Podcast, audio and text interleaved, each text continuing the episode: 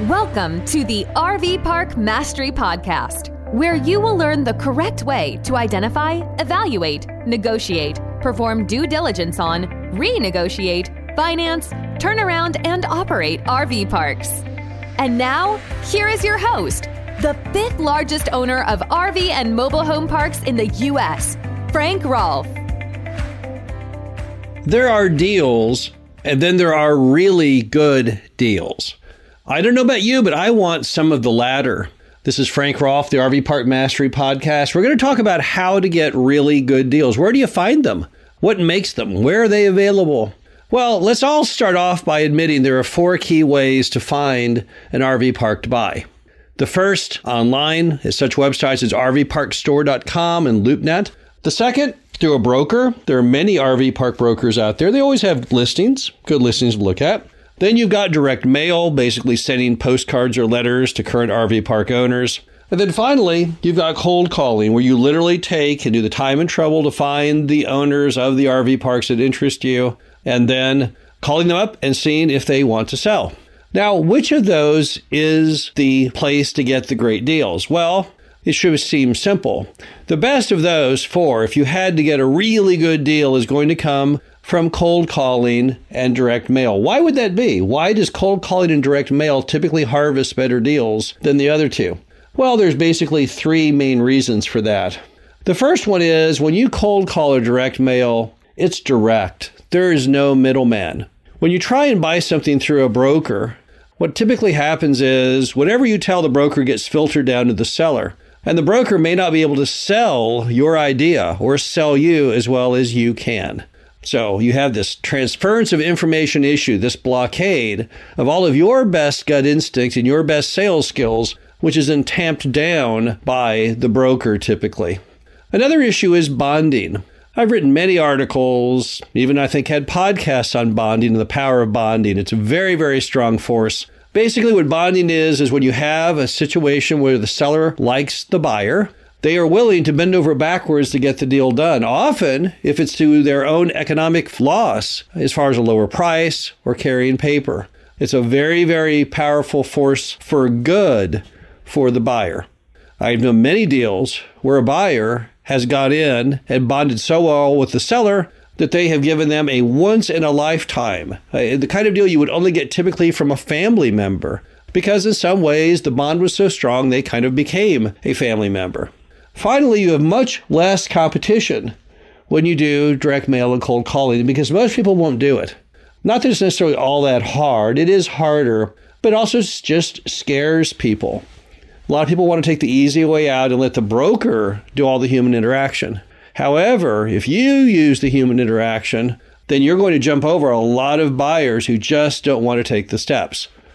Now, how do you do direct mail? It's simple. You find the RV parks you're interested in, you go to the tax assessor's database online, or you can call them up, and that will get you the name and address of the owner. Or to take it another step farther, you can do a cold calling list by simply taking that information I just described and using a website like switchboard.com and locating their phone number. Then basically you send a postcard or direct mail piece if it's direct mail and or you fund them directly if it's cold calling. It's not really that complicated, but again, that is the source where most of the really great deals come from. Now, there's another place you can also get great deals going back to the first two we talked about online listings and brokers. But where those great deals come from is when you find a way to get that seller to reduce that price or when you unlock the mystery of how you can get that park to perform much higher and much better than other people as far as what they have been able to determine from it. Let's look at an example of each. I once bought a property and I paid half of what it was listed for online. In fact, it was listed online as firm, yet I got it for half off. Why? Probably just sheer luck. I was probably the first person to call the guy, but when he had finally gotten desperate to sell it, it had sat around for a long time. But also, I was one of the few people who had the guts to tell him, look, this thing is never going to sell at the price you're throwing out. Your price is crazy, but I would give you half that price if you're ever interested in it. Initially, he had no interest. He then called me later and took my offer. But that's how you get really good deals sometimes is you just are willing to pitch the price that is correct, even though it's much lower than what they're asking, and kind of just luck out and be the guy that they select when they finally realize that you're 100% correct. So that's one way you really find the good ones. Another way you can find the good one is when other people are not really looking at the true facts and figures, they're looking more at what the seller tells them without doing a little work themselves to unlock the mysteries of the market or what's going wrong with the property. There have been many, many great RV parks sold in really good locations with great fundamentals that were absolutely unused by the mom and pop sellers who put forth no effort. Now, of course, we're all aware of the big one, which is there are a lot of moms and pops who have no internet savvy and they're not using any forms of internet marketing. There's no social media reviews, they don't appear on Google, they don't have a website. Those situations, you could buy an RV park that's not performing well and make it perform well by simply undoing all of the wrong things that mom and pop were doing to bring that RV park back to life. The bottom line to it all, though, the overarching thought as far as finding the really great deals, they're out there everywhere, but you have to put in more work to get them. Don't be disappointed if you go and look through the listings on LoopNet or RVParkStore.com and say, none of these interest me, I give up. No, that's not smart. Maybe you talk to just a couple brokers and say, What do you have? And those listings don't sound good. And once again, you say, No, I don't want to do this industry. I can't get anything. Well, if that's your effort, then don't even bother trying. But if you'll go out there and start looking at everything online and actually evaluating it and making reasonable offers based on what the numbers should be, if you talk to almost every broker you can humanly find on the earth, tell them what you're trying to buy, listen to what they have, and start sorting through their listings, both published and what are called pocket listings, the ones they don't reveal to the public, then you'll start getting some great stuff. If you diligently say to yourself, I'm going to go through all of the RV parks in this area that interest me, each and every one, and I will start doing direct mail pieces to those people, and you do that, and you get their mailing addresses, and come up with your postcard or letters, send it out, then you'll get some good deals. Or if you diligently start cold calling, as miserable as the idea may sound, trust me, once you've done it for a while, it doesn't phase you at all and you say to yourself, I'm going to go ahead and just call all of these people and see who wants to sell at this moment, then once again, you'll start getting some really good deals. It's all about the effort and the persistence. I've never seen anyone, short of someone with amazing luck, that's just kind of found an RV park that's really good without really working it.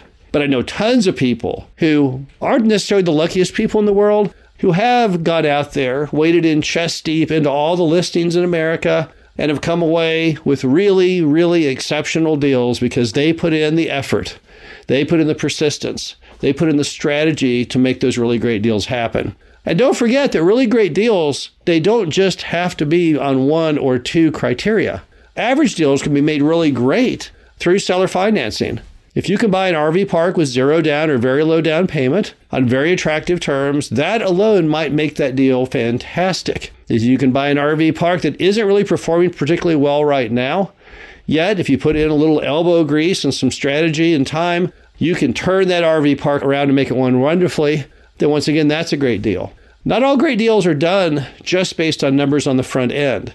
It's not all reflected just on cap rate. More important is when you revisit that deal in the years ahead. Sometimes RV parks that are fantastic buys would not, at first glance, be anything you'd ever want to touch. The cap rates are too low, things are too bleak. However, if you'll go in and give those proper vetting and greater due diligence, you can find that there are RV park deals around you and great RV park deals to be had if you'll just put in that little extra effort little extra strategy, and persistence. This is Frank Rolfe of the RV Park Mastery Podcast. Hope you enjoyed this. Talk to you again soon. Thank you for listening to the RV Park Mastery Podcast. Be sure to visit us at www.rvparkmastery.com, where you can learn the correct way to identify, evaluate, negotiate, perform due diligence on, renegotiate, finance, turn around, and operate in RV parks.